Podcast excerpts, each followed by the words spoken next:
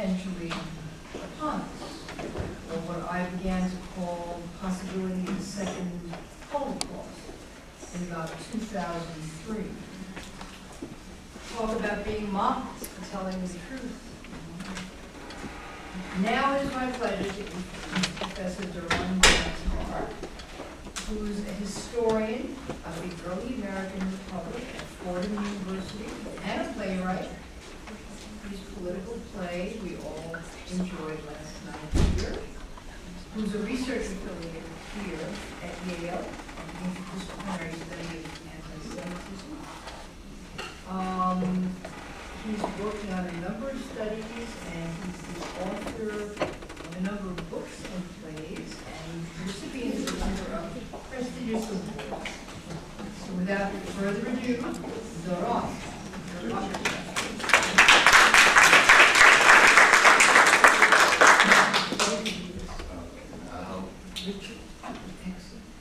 Can we get the, uh, and can you lower the uh, light?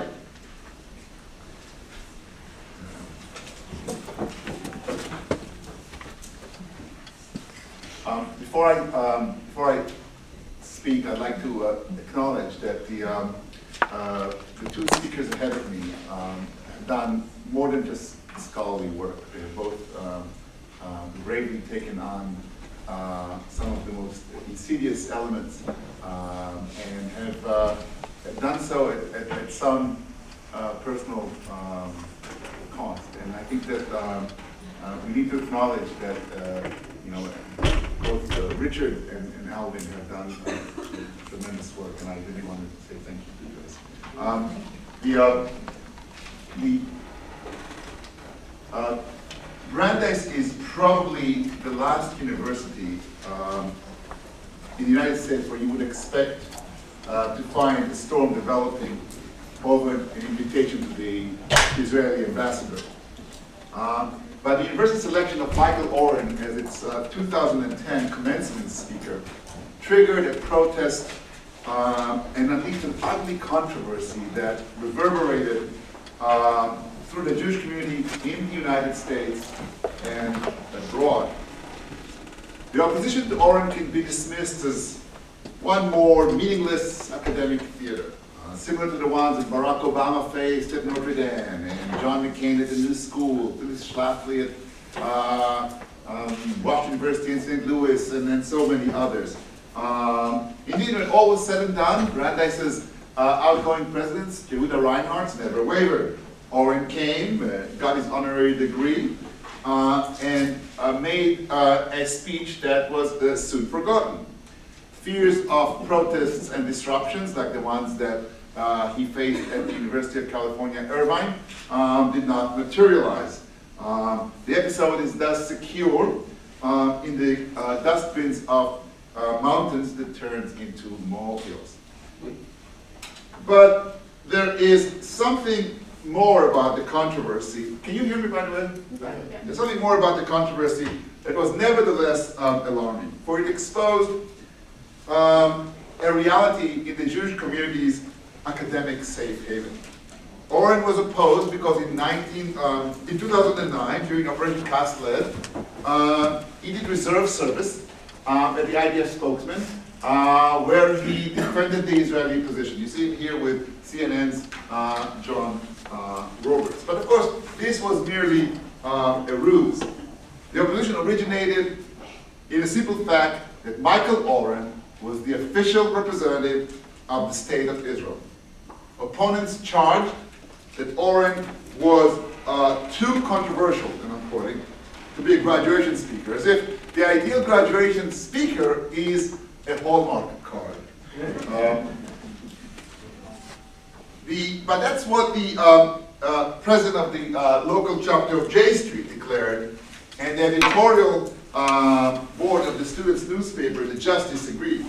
Other opponents were less circumspect. Computer science uh, professor Harry Mairson, uh, this guy over here, uh, who is, I think his father is Jewish, and he's very fond of declaring that his father is Jewish as he uh, uh, attacks Israel, charged that uh, in honoring an apologist for dropping, quote, white phosphorus on Gaza civilians, the university was um, compromising its traditional commitment to social justice. Flyers left on the uh, seats on the, in the morning of the commencement accused Oren of defending war crimes in Gaza and mocked his, and I quote, his astounding talent uh, to twist oppression into victimhood. It is had not taking place in Brandeis, that these positions, however abhorrent or absurd, would have hardly merited a mention. We have gotten used to uh, much worse. Fire bombings at Hillel, violent assaults on Zionist activists, and violent assaults on yarmulke wearing um, students. But it did happen in Brandeis. Uh, uh, it happened at America's Jewish-sponsored university. That a student newspaper at Brandeis would consider the Israeli ambassador too controversial shows how far down the slippery slope, sorry Richard, uh, we have fallen. And nothing is more telling of the atmosphere at Brandeis than the arguments put forward by those defending the Oren invitation. This is the highlight of my intellectual life, this slide. Um, um, Hedy Benatar, uh, which is uh, this uh, girl over here, um, I'm, I'm related to her, um, she's my daughter. Um, that's why, I mean, it, it, this whole conference was worth for that. okay, uh, okay. Um, Hedy Benatar, who is, uh, my daughter happens to be the student representative of the Board of Trustees. Uh, he, she wrote an editorial um, in the student newspaper that defended uh, Oren's um, selection because she said he was a first-class historian who produced brilliant work, and that what qualified him for the award. My daughter, who is also the president of the, uh, of the Brandeis Zionist Alliance, uh, argued that Oren was invited for his academic achievements, not his political ones.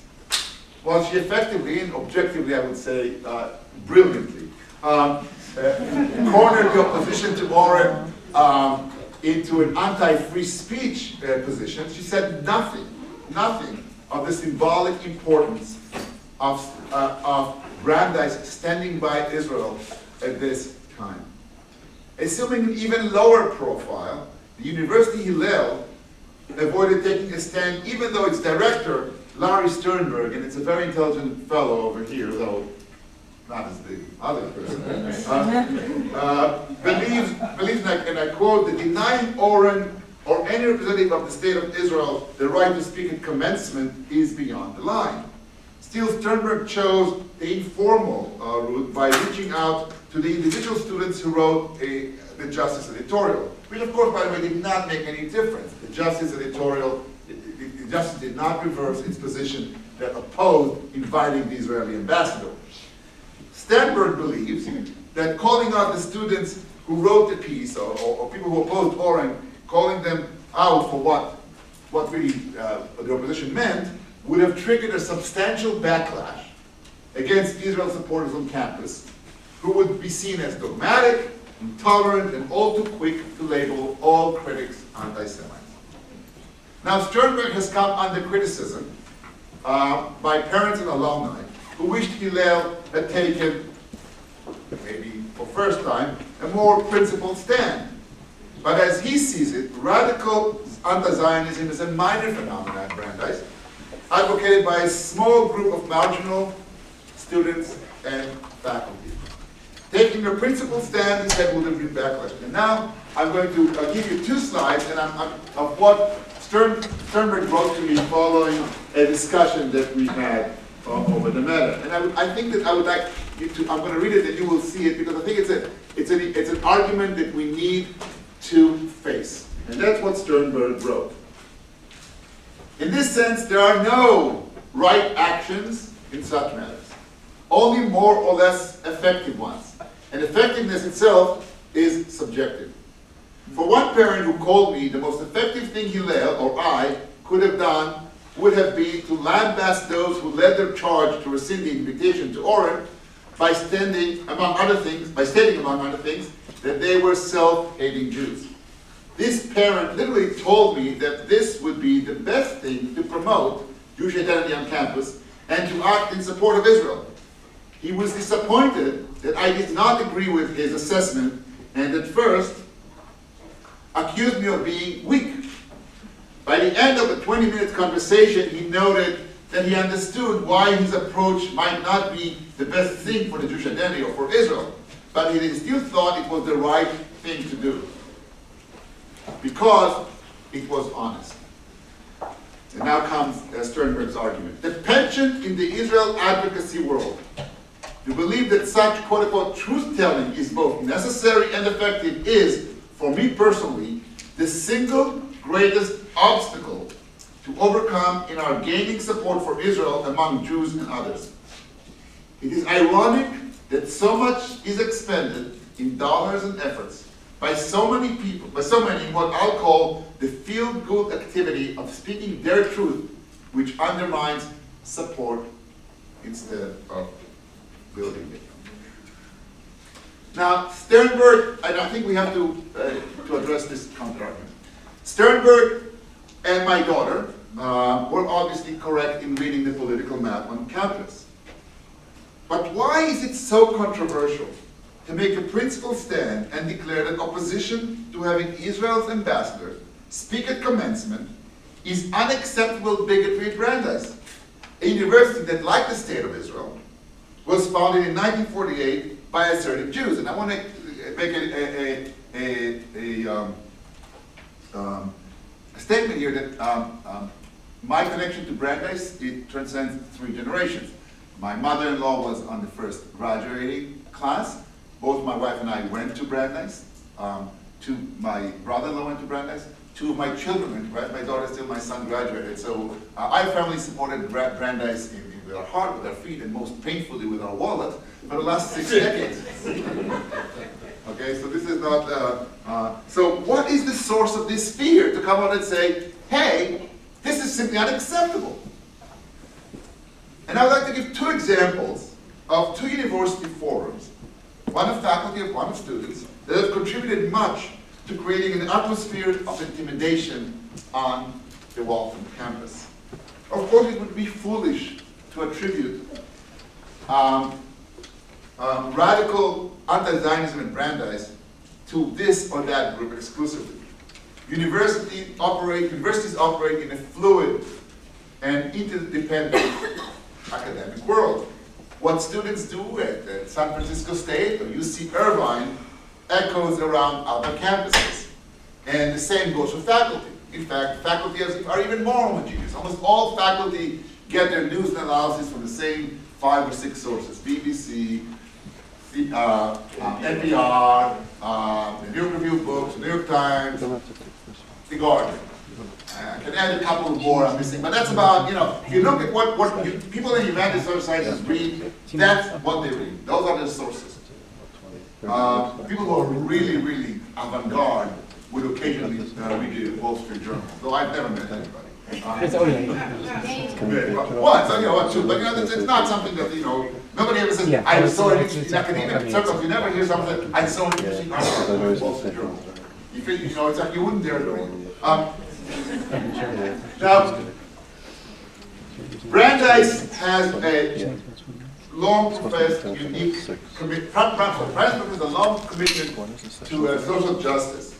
And while the university's claim to this tradition um, does not set it apart from others, inside Brandeis, um, the assertion continues to, to resonate. I want to point out that this is actually one of the strangest things about Brandeis.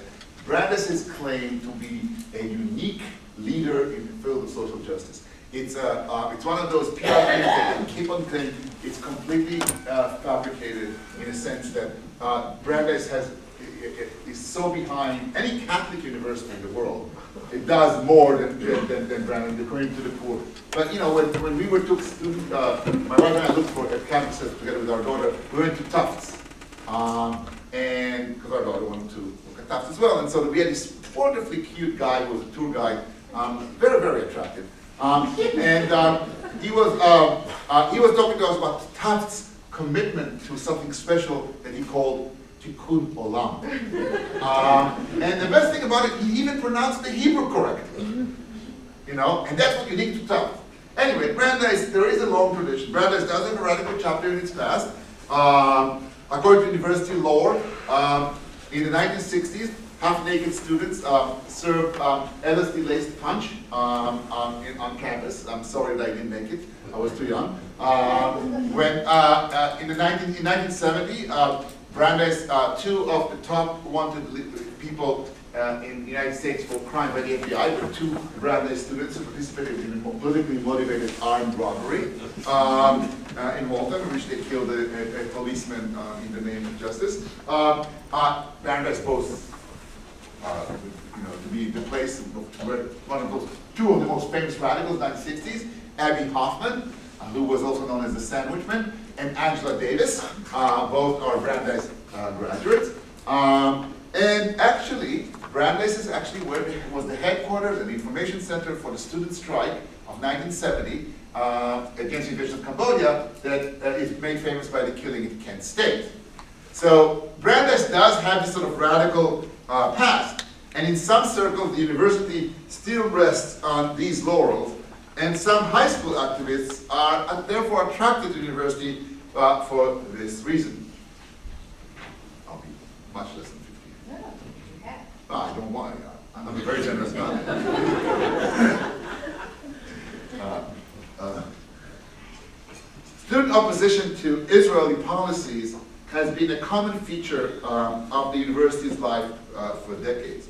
But even during the height of the uh, protests over the Lebanon war and the First Intifada, no one really challenged the Jewish, Jewish right for self-determination.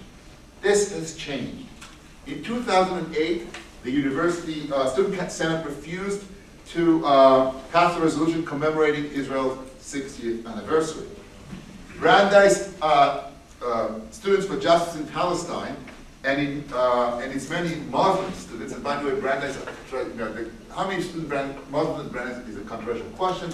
Some sources say 300, some people say more, or some people say less. The question is Brandeis is heavily recruiting Muslim communities, including in Palestinian areas, to bring Palestinians to, to, to, to Brandeis. Um, these these uh, openly and legitimately they advocate for the Palestinian cause. But their activity is part of a particularist history and movement. More relevant to Brandeis' tradition of radicalism is a group of progressive students who uh, want to rekindle the activism of the past. Some of them um, share their ideas on a student website called Innermost Parts, and you have this, uh, this is the innermost uh, parts. Um, the, uh, uh, this is a play, on, of course, on Brandeis' seal um, that was originally says truth un- unto its innermost uh, parts. Initiated by student by, by Israeli activist Sahar uh, Massachi, uh, the blog gives students the opportunity to write about international, local, and personal affairs uh, with a leftist bent. During the Oren controversy, the blog featured a lively conversation about how to receive the invitation to, I quote, a propagandist for a regime that does not respect the human rights. Forum bloggers organized demonstrations and initiated a petition to boycott the commencement should the invitation to Oren not be rescinded. Now it's important not to exaggerate the dimensions of student anti-Zionism in Brandeis. For all the hoopla and the noise, demonstrations drew by the accounts of the, own, of, of the uh, innermost parts uh, organizers, 10 to 20 students. By the way, um, you know how they excused it? Right-wing conspiracy um, to, to, prevent it, to, to, to prevent students from demonstrating. And the Boston Globe put a picture of those ten people up on the front page. Real, of course.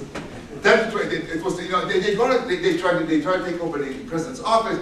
You know they couldn't get in. The secretary didn't let them. I don't know what they said. I mean, we're talking about ten people. You know, uh, um, the uh, and some of the opponents were deeply ambivalent. Massachi himself, for example, wrote a, a moving personal blog, and I have here the quote that, that, he wrote that that I think you know is very moving. He says. Um, Oren divides me. Please understand, I'm a patriotic Israeli citizen. I love my country. I'm also a proud leftish.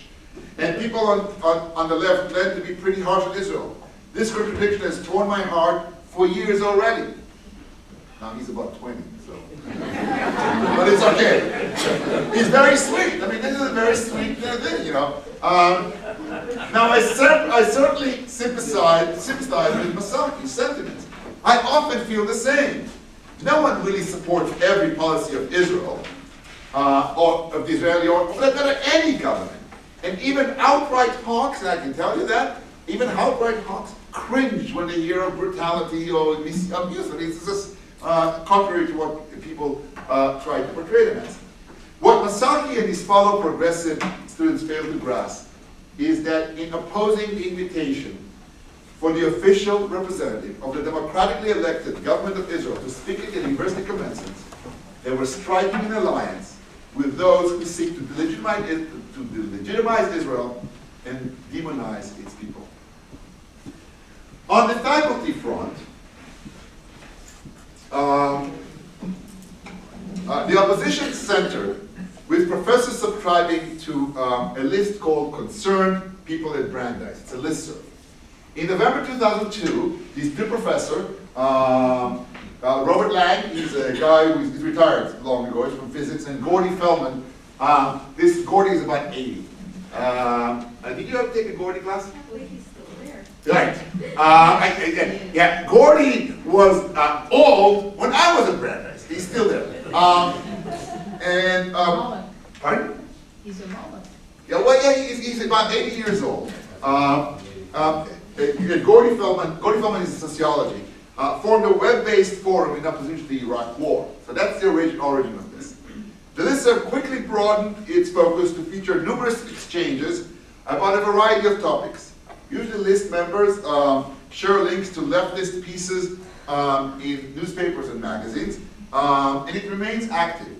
Uh, at the moment, list members include 92 subscribers. I am one. Uh, uh, through, I just wanted to, I, I got, uh, I knew Gordy, I, I took his class, um, and I got him to put me on the list uh, um, quite a while ago.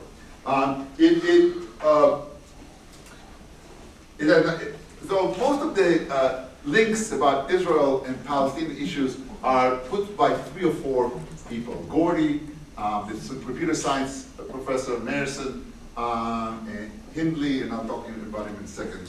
Um, the most prominent feature of the Israel-related material is the absence of any discrimination between substantial pieces and wild rumblings. Everything and anything that is anti-Israel is kosher. Some of the articles articulated by the list include cutting and pointed exposés of Israeli misconduct, brutality, and even callousness.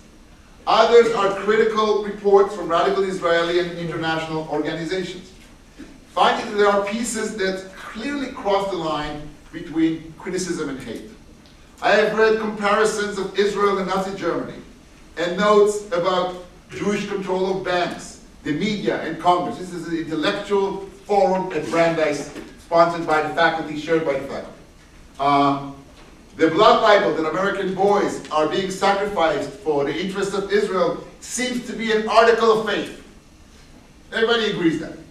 Um, articles about conspiracies against Arabs and Muslims and the poor um, are featured, and, there, and those conspiracies directed from two places. It's, it's interesting how these places work together: the West Bank and Wall Street. I never knew there were links between the two, but apparently there are. Um, and AIPAC, cabal, controls American foreign policy. All of those things are common features of those things. Uh, let me give you some other things. Um, uh, the, the, the person they hate most is the former President Yehuda Reinharz. They believe that Reinharz, uh, he's still present, but he's uh. Uh, they believe that Reinharz uh, came to Brandeis to Zionize the university, to turn it into an option of Israel. And, um, and they openly say that, and, and, and they, they attack him constantly, even though four years ago, Yehuda Reinharz, again against opposition, gave an honorary degree to Tony Kushner.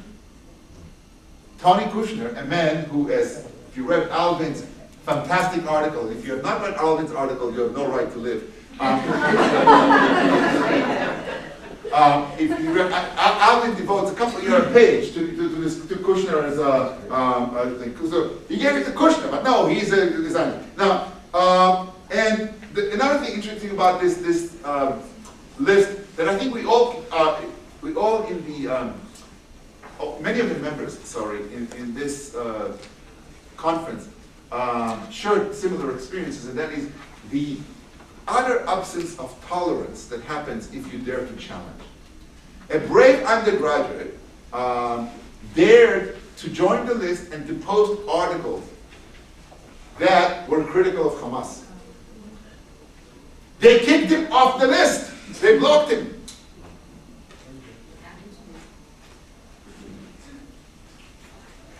Um, I'm going to take 20.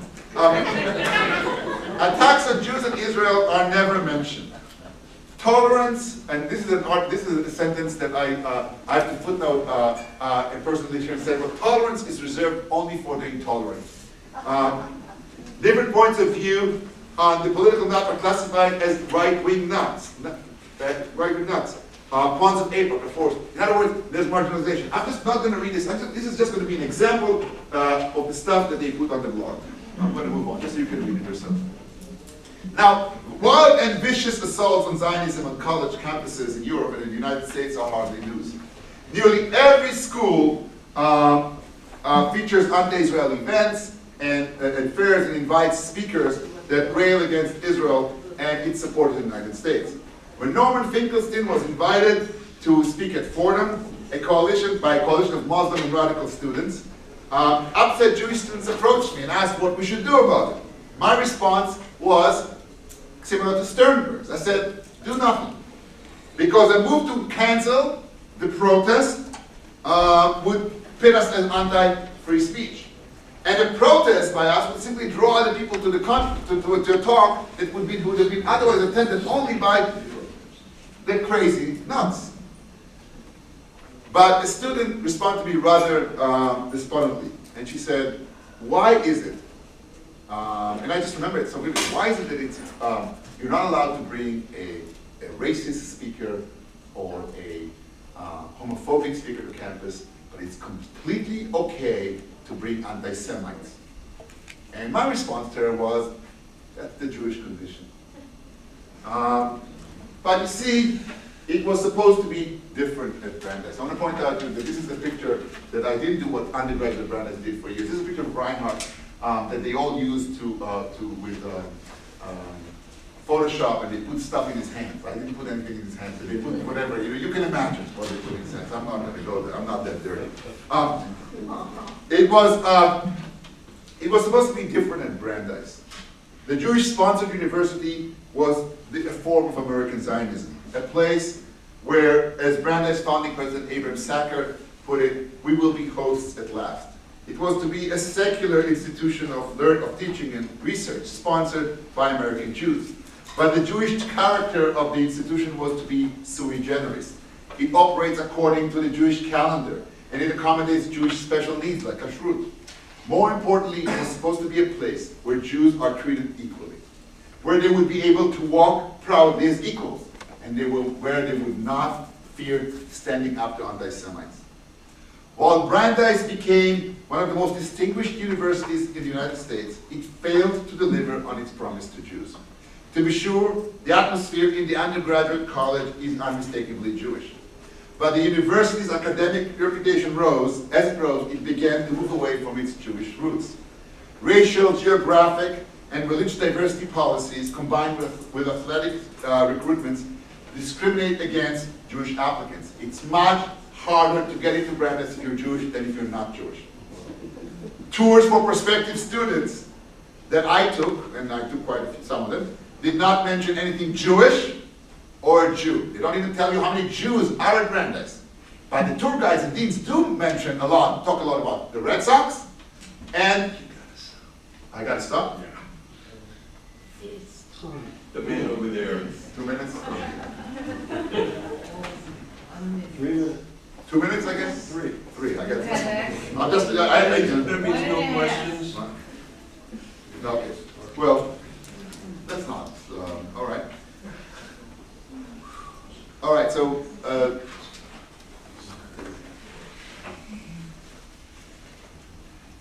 the, the in the 1980s, Brandeis decided to try to move away from its Jewish uh, roots. It, it's formed a committee, board of Trustees committee, headed by Gus Ranis, who actually is one of the heads of this institution. And Gus Ranis formed a committee, and they decided the best policy for Brandeis to move ahead is to de-Judeify.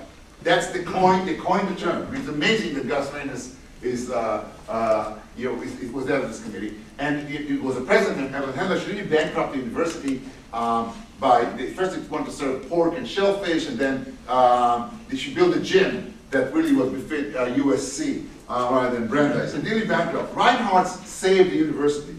Um, but, um, um, but he's moving up. And he's leaving a university uh, where chilling uh, anti-Zionist discourse is an accepted feature of the intellectual landscape. One paragraph. The great scholar of, uh, uh, of uh, Gershom Scholem famously wrote Hannah Arendt that it's egregious, numerous historical and factual errors aside, Eichmann in Jerusalem betrayed a profound absence of Ahavat Israel, to which Arendt responded that indeed she had none. She did, however, have plenty of love for the Nazi Heidegger. Modern day demonizers followed her path.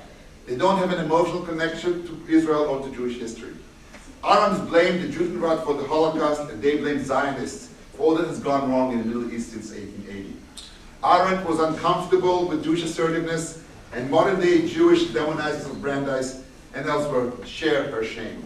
And until we shed this shame, we will never be hostess last. Thank you.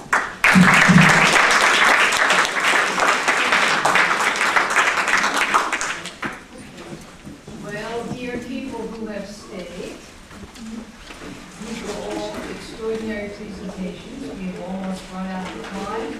Is there time for group discussion? Sorry, Not even one well, Okay, so then this is a discussion that you must continue in your lives as you go forth. And remain connected. Just, thank you.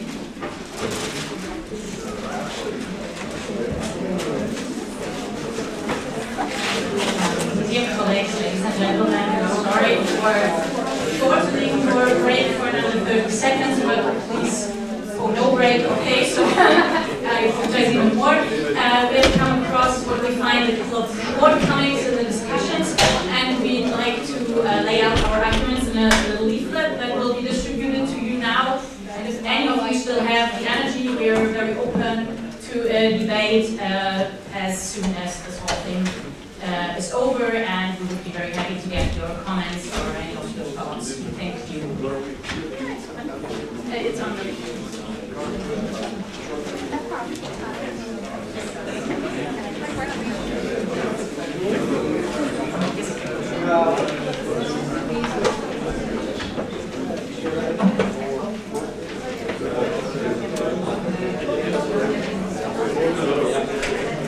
I can go back and understand. Okay, we're gonna start the next next session. And I'd be grateful, excuse me, I'd be grateful you take your seats because David Feldman is making a presentation. He hasn't spoken yet, and he has to catch a plane. Please.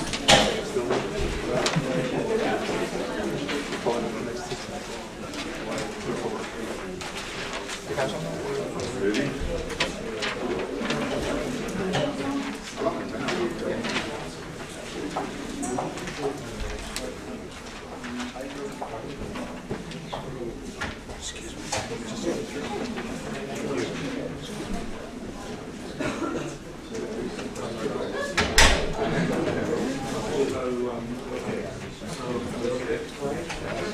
now, We're gonna have a discussion, um, on aspects of, uh, research on anti-Semitism. And I thought it would be a good idea for the scholars who are running research centers around the world to participate. We're down to three, the others might have to leave. I'm gonna introduce, uh, David Feldman first. David is an historian at Birkbeck College at the And he's the first director of the Pears uh, Research Center on Anti-Semitism at Birkbeck College. And he'll go first and uh, discuss his ideas, and then Alvin Rosenfeld, who's running the Research Center on Anti-Semitism at Indiana University, and and I'll make some brief comments as well. So David, please.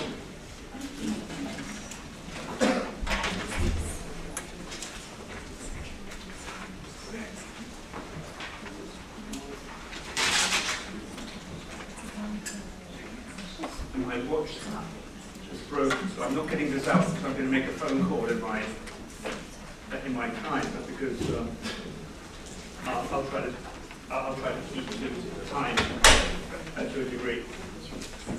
I want to thank Charles first of all for organising a hugely successful conference and hugely stimulating, both in the lecture halls and seminar rooms and outside of it.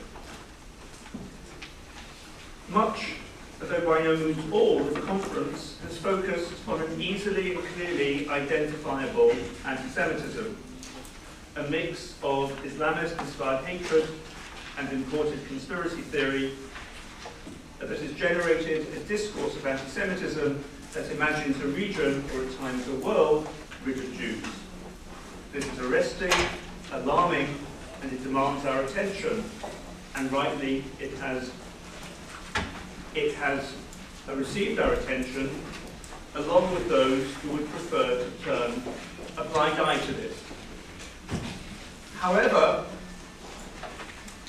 uh, there is a problem, and this problem was never greater, I think, than in the session we've just heard. And the problem is this. For those of us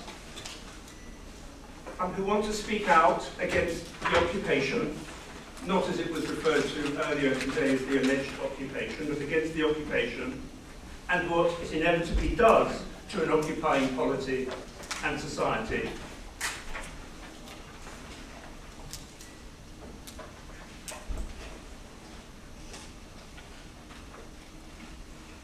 Those who do so have had their motives excoriated and traduced, and they've been, and we've been told how we give comfort uh, to the anti-Semites. And there clearly is a political problem here.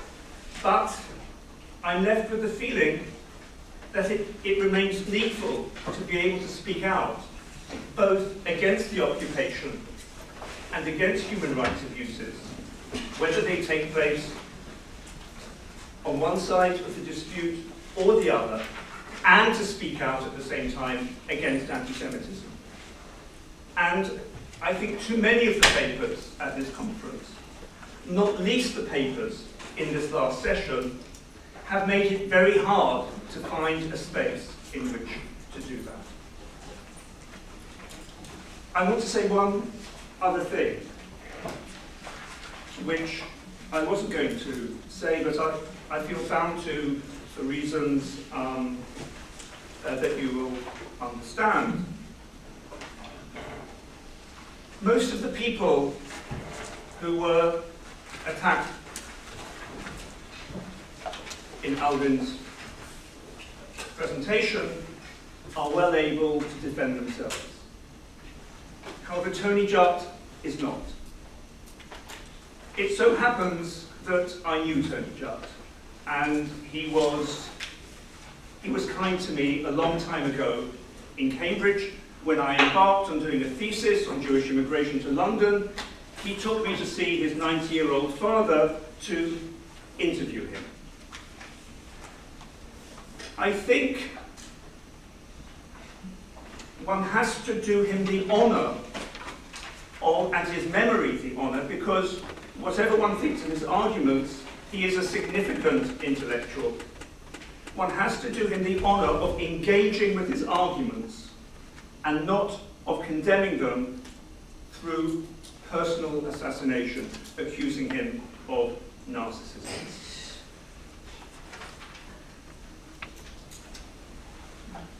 I want to raise some questions about how we approach the subject, the problem of anti-Semitism. We've been presented with um, compelling evidence of jihadist Islamist murder, murderous rhetoric. And of course, we cannot but receive this and understand it in the long shadow cast by the destruction of so much of European Jewry in the Second World War. There is a school of thought which is sometimes expressed in the literature at this conference that thinks, that suggests that anti-Semitism is always murderous, or potentially so. And alas, too often it has been. But historically, it seems to me that that's not the case. Too much is left out. The anti-Semitism of quotidian daily life, suffered by Jews in the Second Reich, for example, did not presage the enormities of the Third Reich. In short, the social history of anti-Semitism is something you could hear more about. Indeed, we need to explore further what is the relationship between anti-Semitism in daily life, as we encounter it in daily life, and anti-Semitism in politics. What is the connection between speech acts and stereotypes and social mobilization? Industrial genocidal acts are not the same thing as, as the violent, dreadful retribution of neighbours. And we need to be able to make analytical distinctions here if we are to understand the awful phenomenon uh, that we're dealing with. The term anti-Semitism captures all of these phenomena, but in doing so, it tends to flatten them. And in particular, it flattens them when conjoined with metaphors drawn from science or science fiction. Ideas, words like virus or more, only increase this tendency. It gives a sense that one form of anti-Semitism has the capacity to transform at any moment, under propitious conditions, into another. And yet does it. It seems to me that the metaphor stands in for an inquiry that has to be undertaken.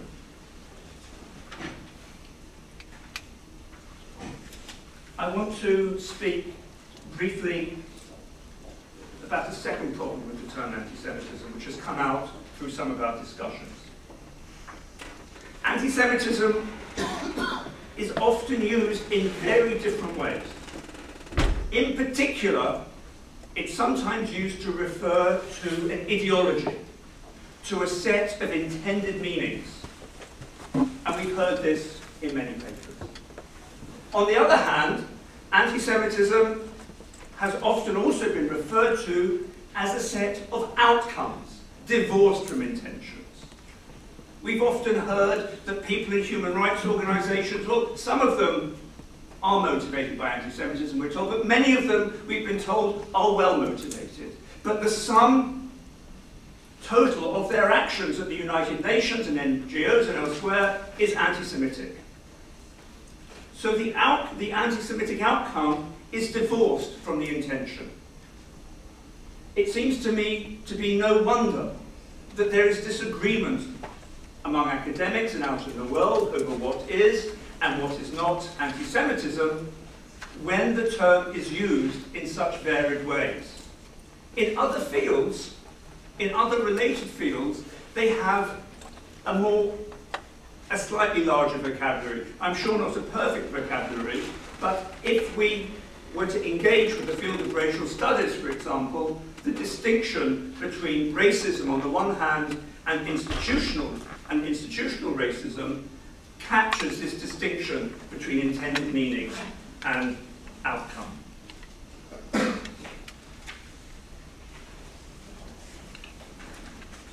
Third, and also I hope briefly, I think we have to confront whether anti-Semitism is a prejudice or is a reasoned discourse, which isn't to say that it is reason, but it is reason as others find it. The emphasis within scholars of anti-Semitism is to discuss it as prejudice, as a failure to reason. But I think here we have to confront the problem or the issue of relativism. Not relativism as a totalizing philosophy or as a political position, but as an intellectual strategy. Uh, To many scholars in the humanities, I, will have, I have to report that parts of this conference will look like the conference that time forgot. If we take witchcraft persecution, Norman Cohn, who had a lot to say about anti-Semitism, also wrote about witchcraft persecution. And he too saw witchcraft persecution in the 16th and 17th centuries as a form of prejudice, a failure to reason. Contrast that with the ways in which anthropologists and historians now treat witchcraft. They treat it by trying to understand the forms, why it made sense to people at the time. They try to recover the reasons and purposes behind witchcraft persecution. Not to justify it, but to understand it as a form of reason which made sense of the world and not as a failure. And indeed, some scholars of anti-Semitism have employed precisely this strategy. I think, for example, of the path-breaking work of Shulamit Volkov.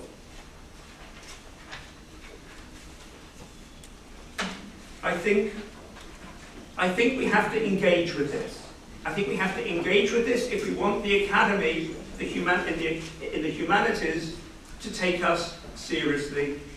Not, and I think, I'm not saying that we necessarily have to reproduce those forms of relativism. I don't have a manifesto here. But I think that those of us who don't want to reproduce it need to engage with it, because otherwise we will be ignored. Lastly, that you'll be pleased to hear, um, I want to pick up on something which I think was very illuminating I mean, Dina Porat's comments. Uh, Dina Porat spoke about the, about the reasons why anti-Zionism has such mobilizing effect in the political world. And she spoke about the way in which it combines anti-globalization, anti-capitalism, anti-Americanism, and third worldism. And David Hirsch, in his seminar, spoke about the way in which anti-Zionism becomes a symbolic issue, becomes a site of what he called moral panic after the 1960s sociologist Stan Cohen. This again is a challenge for us, and it's a challenge because it suggests that Jews are not at the center necessarily, are not always at the center of the anti-Semites worldview. That anti-Semitism arises as a second order effect of another position. And too often, I think, when we study anti-Semitism, we put the Jew at the center of the worldview of our persecutor. But that might not be the case. So I offer this as food for thought. Um, well. I didn't mean to urge to sound quite so self-serving. Um, so in conclusion, I believe at this conference we've made an important start. There is more to do, and I look forward to an occasion when we and others can meet again and continue with that work.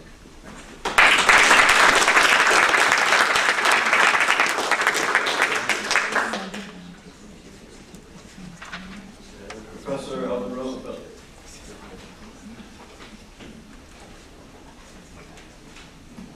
David, you began your remarks by looking in my direction, uh, and offering a pretty sharp critique of what you believe you heard me say, uh, you'll understand that I feel the need to look in your direction and critique your critique. Uh, I have no problem personally or as a scholar with you speaking out against Israeli policies that you object to. And there was nothing whatsoever in my remarks today that was meant to suggest that you or other critics of Israeli policy or Israeli action have no right to do that. So I don't know what you heard me say uh, to bring forth your surprising remarks, which I found objectionable, by the way. It's not really in keeping with the format of this kind of conference for one colleague take another colleague to task, particularly for remarks he never said uh, in such a closing session. Um, if, on the other hand, you and your colleagues who oppose Israeli policies begin to compare those policies to apartheid South Africa or Nazi Germany, you will then, I'm sure you agree, have crossed an impermissible line. And at that point, and only at that point, will you hear from critics like me and others uh, who simply find that unpardonable. Would you like to say anything in reply to what I just said?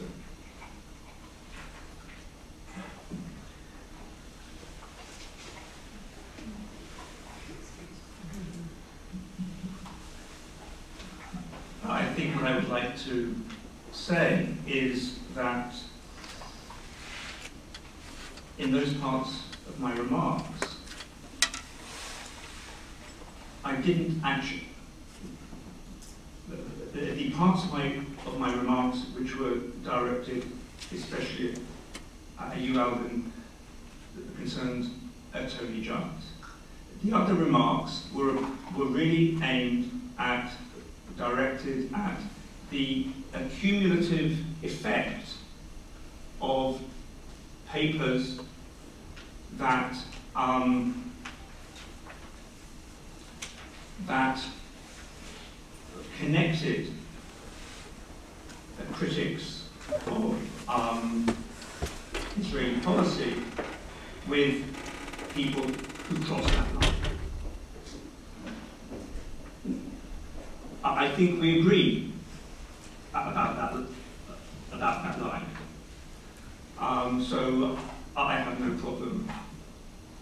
Uh, I have, uh, um, I have no problem with that. Um, and indeed, some people have been careful to say it is possible to articulate legitimate criticism of Israel. Ha- and What I was expressing was a sense that the political space in which to express that opinion was becoming very narrow indeed. We occupy the spaces we occupy as best we can. And so long as we can support our positions intellectually, there's no reason not to continue to speak. But one must really be prepared to defend one's position intellectually. Uh, in that regard, I won't take back a word of what I had to say about Tony Judt. He was your friend, I never met him.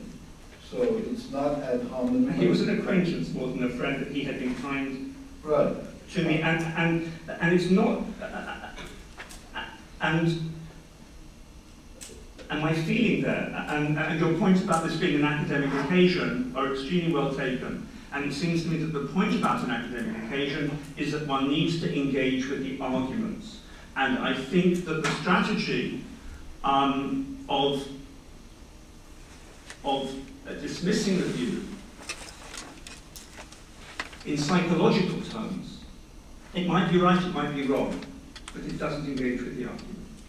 And I think we are under an obligation in the Academy to do that. I agree, and I've written about Tony Judt in just the terms that you suggested. Tony Judt was a powerful scholar in terms of his studies of French intellectual history and his last book, post-war. Otherwise, Pope Tony Judt was an anti-Israel polemicist. And in that respect, he himself did not argue in academic terms whatsoever. And if you read Tony Judt, I'm sure you have, carefully, the tonal qualities of Tony Judt's voice, whenever he spoke about Israel, conveyed a bitterness, an anger, a hostility that has nothing to do with intellectual argument whatsoever, but has to do with passion. And his passions towards Israel were very negative. And what I did with Tony Judt was expose him by quoting his own words. Yeah? Well, now, I'm not sure what else I'm supposed to tell you. Um, Because I didn't even know there was going to be this session uh, until I saw the program and saw my name was listed as a speaker. How much time do I have? Three to five minutes. Uh, We're living in a difficult time. The difficult time is likely to become worse. I personally don't think we're prepared to understand time we're living in. Um, There are almost no, scho- despite the fact that very large numbers of people at this conference, which is heartening, there are almost no trained scholars anywhere uh, at American universities. If I had to recommend uh, one of my bright undergraduate students a mentor at an American university where he or she might do PhD work with focus on anti-Semitism, there's almost no one to whom I could send such a student. There are lots and lots of us who have devoted years of study to the Holocaust. But otherwise, anti-Semitism is an understudied phenomenon in the American Academy. It's an understudied phenomenon in Israel as well. My colleague Dina Barak, uh, if she were here, would tell you the same. Uh, in Germany, for many years, there has been a serious research center in Berlin, and as I can hear from listening to some of my younger German colleagues here today, it's heartening to learn that there are German scholars doing this work. But we're only at the very beginning of any kind of serious research effort uh, to engage post-Holocaust anti-Semitism. Uh, Not many people thought there would be a serious need, in fact, to deal with such a phenomenon as post-Holocaust anti-Semitism. But we're living in a time where such anti-Semitism has become resurgent. It has a good deal of energy behind it. Uh, This conference has certainly made a contribution to help understand some of it, but much more work needs to be done. The institute that Charles Small, to his credit, has established at Yale uh, was until six months ago the only institute at an American college or university with a research focus, North America, with a research focus on anti-Semitism. A second such institute has recently been established at my own university. Uh, David is heading up such an institute in England. Uh, There is a long-standing institute in Berlin, but it doesn't deal, at least it doesn't deal well with recent anti-Semitism. And that's, oh, and two institutes in Israel, Jerusalem and Tel Aviv. That's it.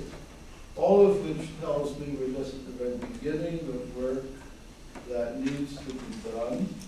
Uh, You've been witness in the last few days to the beginnings of that work, and we all applaud Charles, for uh, your efforts in doing this. Uh, It takes years and years for scholars to train younger scholars to uh, become competent and capable in any field. Meanwhile, however, anti-Semitism is proceeding at pace. I personally don't think we're prepared to deal with it effectively. Um, there will be more conferences, there will, will be more publications. Uh, Hopefully it'll be of some help, but I myself am rather gloomy when I look ahead because I fear we're in for some very difficult times academic scholars can make kinds of contributions to that. There are not many of us. Um, we'll see what comes. Thank you.